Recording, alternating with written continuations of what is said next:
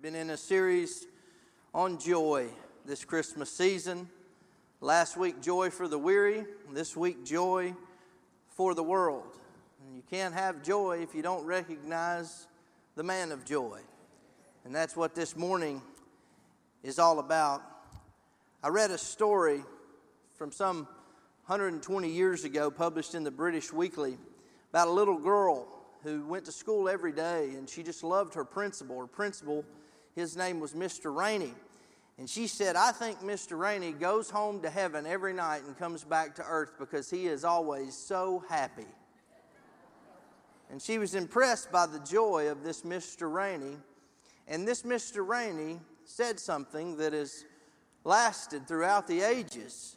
He said, Joy is the banner flown from the castle of the heart when the king is in residence there. I'm telling you, if the king is in residence in your heart, there'll be joy unspeakable and full of glory that just pours out of you. It's funny, the media team is always telling me to smile. Because when the Holy Ghost gets on me, I get a fighting look about me. And they're working with me to smile when the Holy Ghost gets on me not be so serious looking.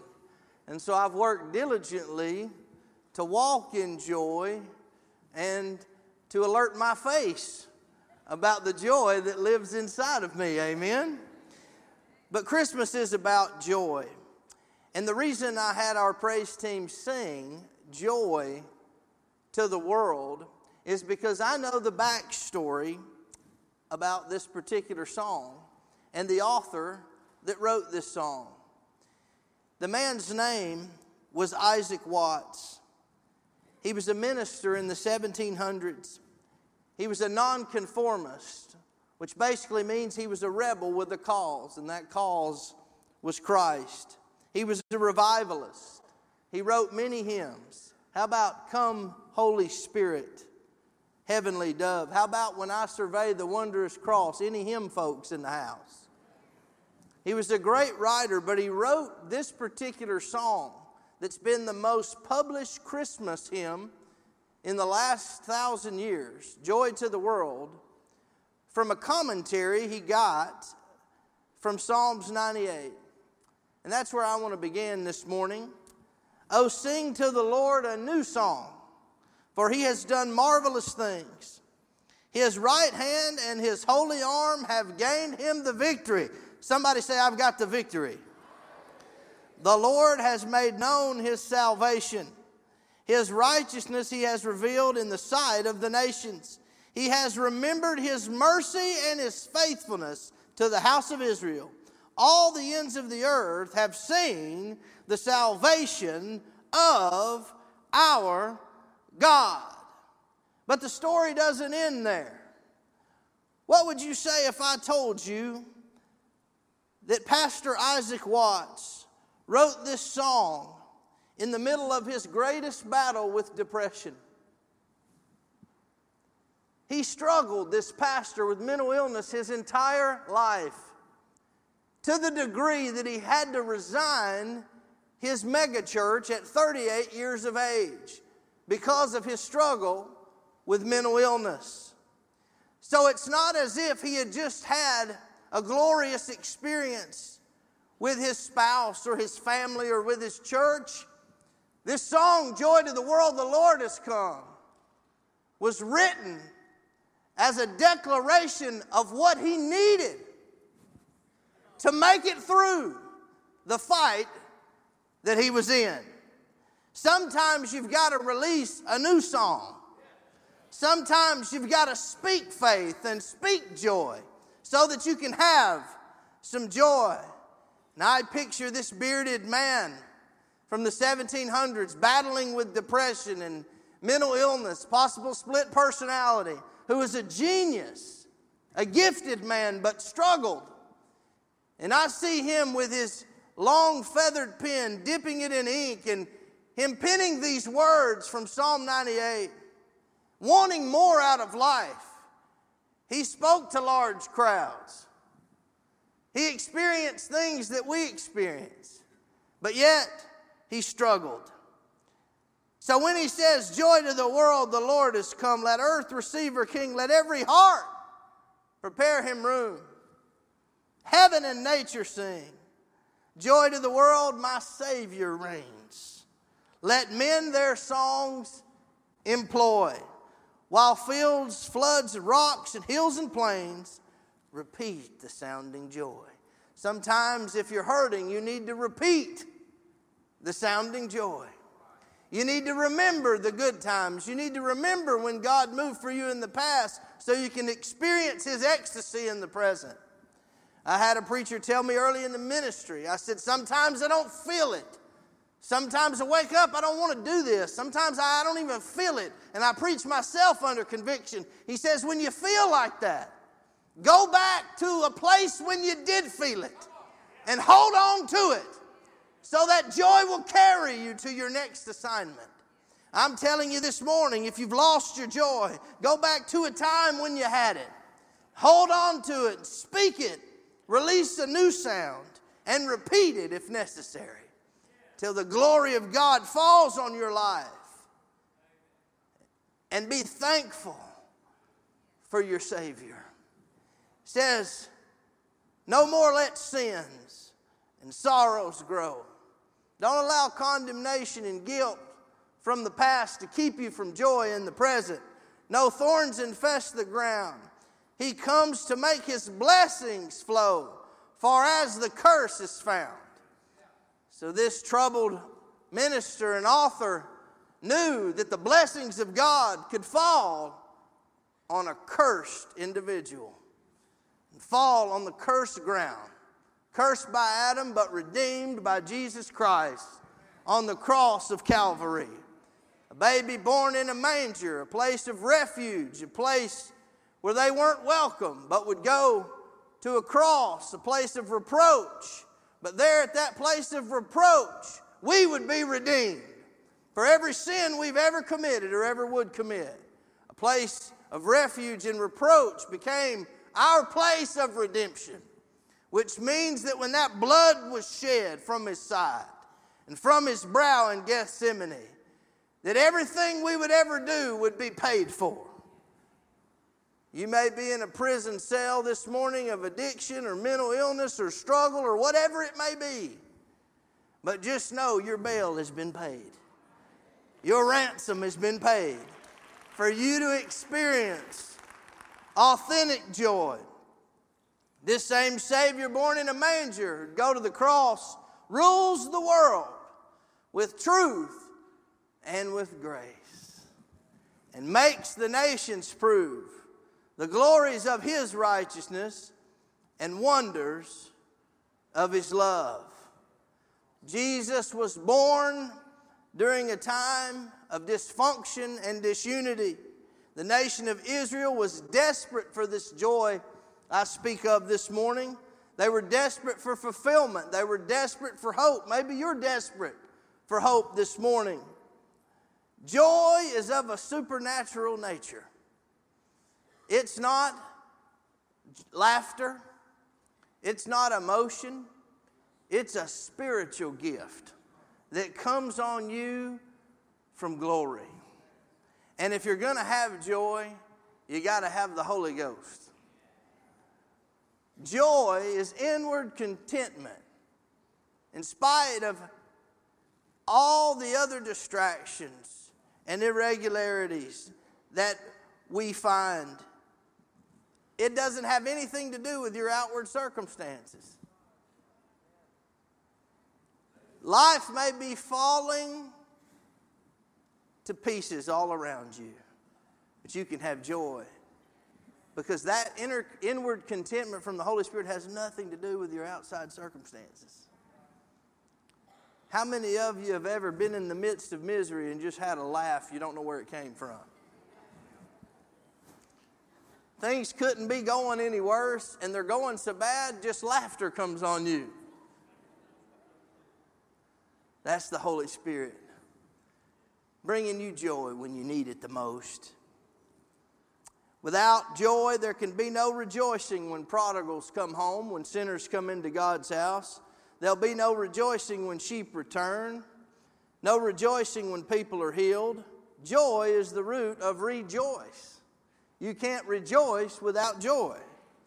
Paul couldn't rejoice in suffering without this supernatural gift of joy. I'm telling you, I love Christmas traditions.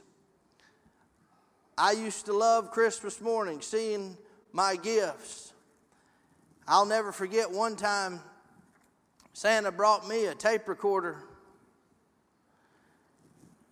And I had joy receiving that. But Santa had the bright idea to leave me a voice message on this tape recorder. And Santa sounded a lot like somebody I know.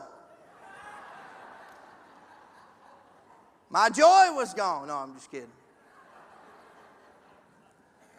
But I'm telling you, you can have joy in this season. Jesus came so that we would have joy. When God brought his son to the world, it was for the world. This joy is for the world. For God so loved the world that he gave his only begotten son that whosoever, everybody say the world. You know, I've said this many times God's not an American. We are patriots. We love our country, and we should. But God loves people in Africa and in Guatemala and in Dominican Republic. He loves people whose shade of brown is different than your shade of brown. God loves all people. And whosoever believes on him will have everlasting life. It's joy for the entire world. Trey Hartley read these verses about the Virgin Mary, said she brought forth her firstborn son and wrapped him in swaddling clothes, laid him in a manger because there was no room for them in the inn. Now there were in the same country shepherds living out in the fields, keeping watch over their flock by night. And behold, an angel of the Lord stood before them, and the glory of the Lord shone around them, and they were greatly afraid. How will you know if you're in the midst of God's glory, you'll be afraid? Absolutely. That's what the word glory means. It's when God shines his light on you to the degree it radiates off you into the lives of other people. The Greek word doxa. One of my favorite Greek words, man. Because can't you just feel that and see that?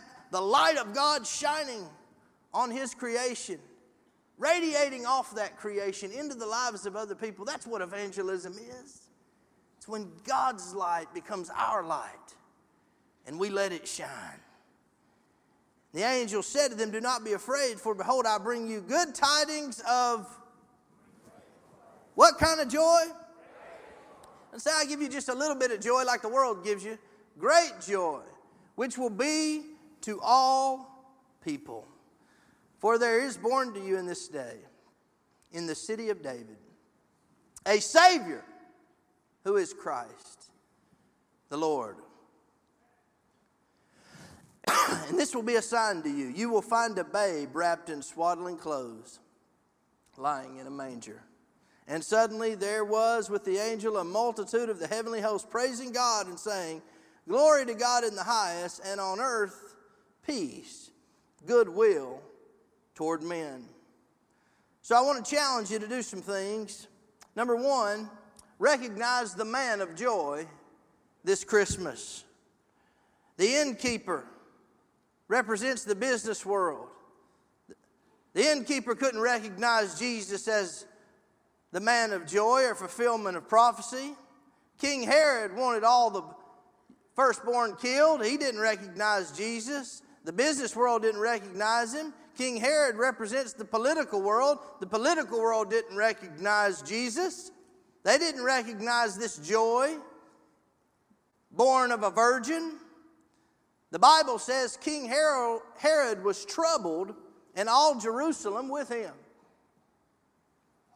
Tell you, if you don't have joy, you're going to be troubled. It will affect every decision you make and everything you try to do. The word troubled means torn and insecure. How many of you have ever felt like that before? Torn and insecure. King Herod was. That's why he made a bad decision. It's because he was torn and insecure. He himself needed joy. The business world rejected Jesus as the man of joy. The political world rejected him as the man of joy. Religion wouldn't receive Jesus as the man of joy. Religion steals your joy and always wants to kill what it can't control. That's what the Bible says, Matthew chapter 2, verse 16. Then Herod, when he saw that he was deceived by the wise men, was exceedingly angry, and he sent forth and put to death all the male children who were in Bethlehem and in all its districts from two years old and under, according to the time which he had determined from the wise men. So the religious world missed it because it was of a charismatic nature. I don't understand the ongoing debate between charismatics and evangelicals. If you can believe a virgin gave birth, you're a charismatic.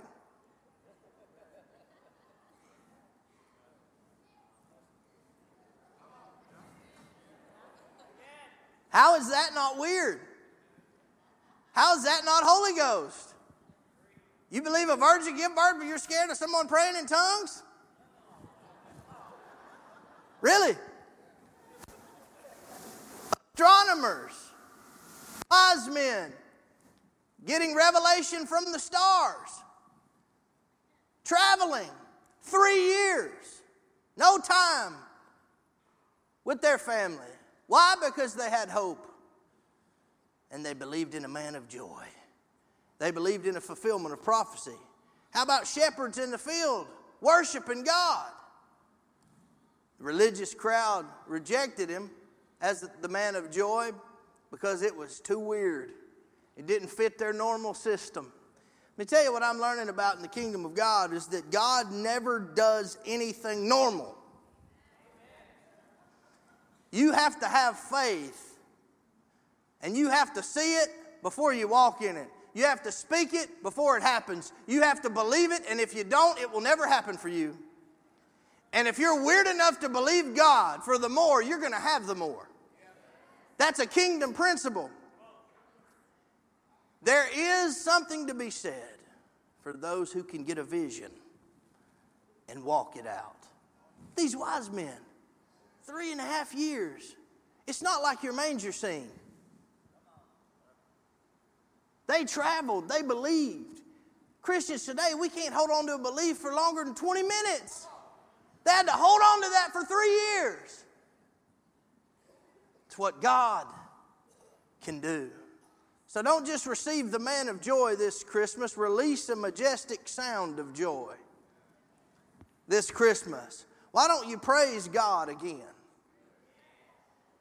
Why don't you release that Psalm 98 praise to our God? Joy to the earth, our Savior reigns. Let men their songs employ while fields and floods, rocks, hills, and plains repeat the sounding joy. Let me tell you, if the earth can give praise to God, which it does, we ought to be able to give praise to God. If the rocks can cry out, why can't we? Amen? To give God some praise. There's something to be said for a sound. King David was instructed as king to go into battle as soon as he heard the sound of marching. There's powerful riches in sounds. Many of you don't even think about sounds. What is God trying to say? What is God trying to do? What, how is God trying to speak to you in this season? It could be through a sound deep calling unto deep. The Bible says Ezekiel heard sounds of rushing waters. And we know on the day of Pentecost, when the suddenly came, there was a sound of what? A mighty rushing wind, and it filled the whole house. Sound always comes before the joy. So, why don't you release a majestic sound to God this season. Number three, I challenge you to realize the method of joy this Christmas. The method of joy this Christmas. The hymn says, No more let sins and sorrows grow, nor thorns infest the ground. He comes to make his blessings flow, far as the curse is found. I go to Romans chapter 8, verse 1. Therefore, there is now no condemnation to those who are in Christ Jesus, who do not walk according to the flesh, but according to the Spirit. I don't want you to feel condemned if you know Christ and you're being led by the Spirit. Your past has no effect on you now if the Spirit lives inside of you. Aren't you tired of the enemy using your past to keep you from being all that God has called you to be? That's not who you are. That's what you used to do. But it never was who you were, who you are, or who you are going to be. That's just what you did. So don't allow the enemy or a spirit of religion or a political spirit to keep you from walking in the fullness that's yours. For the law of the Spirit of life in Christ Jesus has made me free from the law of sin and death. For what the law could not do, and that it was weak through the flesh, God did by sending his own son in the likeness of sinful flesh on an account of sin he condemned sin in the flesh that the righteous requirement of the law might be fulfilled in us who do not walk according to the flesh but according to the spirit. That's what the birth of jesus was about. It was about joy that would never end. It was about joy in the holy ghost. It was about joy that would keep you sustain you fill you move you shift you forevermore. Romans 14 would say that the kingdom of God is not a matter of eating and drinking, but of righteousness, peace, and joy in the Holy Ghost. That whole text that Paul wrote was to Jews and Gentiles arguing over religious Sabbaths, dietary things, and yes, alcohol. The Gentiles thought they were free in Christ so they could do whatever they want. They ate meat, they did whatever they wanted. They drank wine, they did what they wanted. Jewish people were looking down on the saved Gentiles, and the Gentiles were judging the Jewish Christians. Paul gets in between them. And he says, Let me tell you something, you're both wrong. Why? Because you're judging each other. If what you're doing, Gentile, offends someone that's religious, don't do it in front of them. But then he looks at the Jews and said, You're not spiritual either. You're missing the mark. The kingdom of God is not a matter of eating and drinking, but of righteousness, peace, and joy in the Holy Ghost. I'm in New York City with Kelly. I'm going to go ahead and confess this morning I'm a mafia movie man. Pastor Ron is too. Starting Thanksgiving, we're going to get through all the Godfathers before the new year, every year. We've had to spiritually whack a few people over the years that weren't family. Somebody say amen. So my wife surprises me and takes me to, what's the name of it? I said it wrong 38 times. Il Cortile in Little Italy. Ah, man, I felt like a mafia guy. I had my black coat she bought me.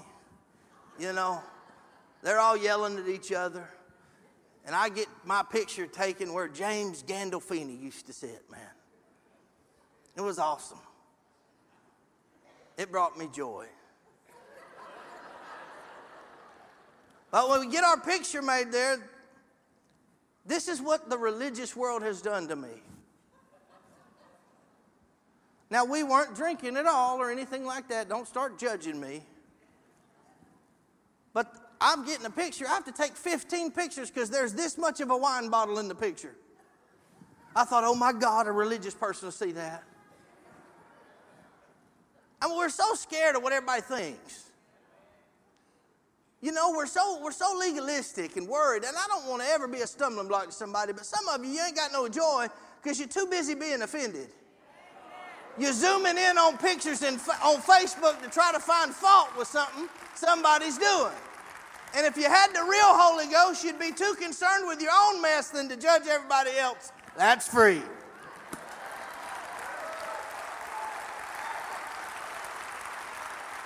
So, what is the method of joy this Christmas? Don't be defined by the past. Forgive people. All this preach is good, but it's hard to live out. Bible says we've got to forgive so that God will forgive us. We miss our harvest and inheritance if we choose to stay bitter. We've got to forgive people this season. Don't be defined by the past. Understand the realm in which we live. Stop repeating the same mistakes. Let me tell you the reason some of you don't have freedom, you keep, you keep dating the same kind of people, hanging with the same kind of losers, going to the same places. When God has a right place and a right time for you, you just have to walk in it. You know, you don't have to beat the bushes to find the open door. I've ne- you have, it takes effort to miss the open door of God in the kingdom. It's a big, wide open door. You have, you, you, you, it's hard to miss it if you're being led by the Spirit, not the flesh. Repeat the sounding joy, not the same mistakes. Repeat the sounding joy, not the same mistakes. You're this close to your blessing. Somebody listen to me. This is for you. You're this close, but you're about to quit. Don't. You're this close. You know how many times in the kingdom I've seen people this close to their miracle, this close to their dream, this close to their promotion, and then they, they blow up and ruin it. Don't be that person. Repeat the sounding joy, not the same mistakes. Understand that blessings defeat curses every time. You are called to be a blessing, and you are blessed to be a blessing. Be generous. That is the method of joy. For those who live according to the flesh set their minds on the things of the flesh, but those who live according to the Spirit, the things of the Spirit. For to be carnally minded is death, but to be spiritually minded is life and peace. And I close here. Receive the miracle of joy this Christmas. He rules the world with truth and grace and makes the nations prove the glories of his righteousness and wonders of his love. Another thing Kelly and I got to do was go see her favorite movie on Broadway, The Pretty Woman. How many of you sinners like that movie? A lot of you. I went to bed with Richard Gere more times than I care to admit. Kelly's got it on DVR. I'll come up and Julia Roberts and Richard Gere, man. So for our anniversary, we went to see that musical and it was awesome. But God speaks to me in strange ways, and I just thought, this millionaire in the play playing the Richard Gere part, could have had any woman he wanted, could have bought anything that he wanted. But there was something about that young girl that was abandoned by his family that brought him joy. And it wasn't temporary joy, it was authentic joy. And all I could think about was Jesus. He could have anybody he wanted. He died for me, a sinner. He died for you. He died for all of us. He could have stayed in glory, reigning over all, but he came to a manger in dirt form, was spit on, crucified, and mocked. And within three years of his ministry, he, he would go to the cross but before he would say, Let this cup pass. But Father, not my will, but yours be done. I'm telling you, he is the miracle of joy. Salvation is the miracle of joy. It is when God comes down and cares so much that he forgives you of all your sins, all your mess, gives you a new start, a new purpose, and a new beginning. All because of His grace, His unmerited, His undeserved favor. I tell you, the method of joy let go of the past, repeat the sounding joy, not the same mistakes. but spend some time in intimacy with the Father. Be thankful for the Son, for this miracle of joy named Jesus. I can remember one of our traditions growing up was my dad and I would make a Christmas Eve run. We haven't done that in a while. We probably need to renew that tradition this year. But here's what I knew about going with dad on this Christmas Eve run. I learned it very early. My sisters taught me. They said, if you go with mom shopping, she's on a budget. She's going to spend $120. And she won't go over that $120 with a pair of socks. But if you go with dad, he wants to get in and out. So grab as much stuff as you can, as quick as you can, and you'll get blessed. So we started at about eight years old, making a Christmas Eve run. It was so fun because every, we'd be at Walmart or the mall or wherever it would be. We would buy last minute stuff. But I went because I always knew I was going to get extra stuff. And I was going to get to spend time with my dad. And I was going to get to experience gifts. You know, our Heavenly Father is the same way. Our Abba Father, He longs for intimacy with us. And Dr. Johnson went through all those gifts in Isaiah that we can have that are attainable. But we receive those, and those are revealed through intimacy with the Father. So if you're going to receive the miracle of joy, it's about intimacy. He is Pele Wonderful. He is Counselor. He's Mighty God. He's Everlasting Father. And He's Prince of Peace. That's who He is to us. That's what God has called us to see, to do. He's called us to joy. So I want you to receive this miracle of joy that the Father has for you this morning. You say, Pastor Ronnie, how do I receive this miracle of joy? Bible makes it real simple by accepting His Son as your Lord and Savior.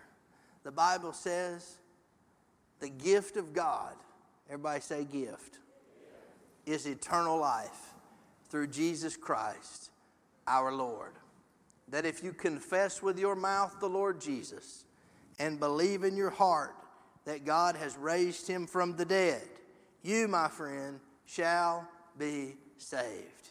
And you will receive joy unspeakable, full of glory from now until forevermore. Would you bow your head and close your eyes? Some of you need to receive the miracle of joy. His name is Jesus. With every head bowed and every eye closed, if you need joy this Christmas season, it starts with a relationship with Jesus Christ. You might be in your greatest fight with depression, like Isaac Watts, who wrote this hymn. You might be still dealing with loss. You might be struggling in your marriage. You may be struggling in your finances, but I'm telling you, there's a miracle of joy for you. His name is Jesus, King of Kings, Lord of Lords. All you have to do is accept Him, and that'll start your process of recreation and reconciliation. Just pray this prayer with me if you need that miracle of joy this morning. Just say, Dear Lord Jesus, Lord, forgive me of my sins. I receive your joy. I receive your joy. Come into my heart and save me. Come into my heart and save me. Fill me with your spirit. Use me for your glory. With every eye, closed, every head bowed, if you prayed that prayer and you meant it, I just want you to look at me. Hallelujah. Hallelujah. If you're looking at me, lift your hand up just a little bit. I'm not going to embarrass you. Hallelujah. Hallelujah. You prayed that prayer and you're not ashamed. Amen. Hallelujah. Hallelujah. Hallelujah. Young and old. What I'm going to ask you to do is in just a moment, I'm going to ask you to come to one of these pastors and say, I received my joy this morning. We're not going to embarrass you. We're going to give you some information to help you get started. If you're a child, ask the person sitting next to you to walk you down the aisle so you'll have a parent or a guardian with you.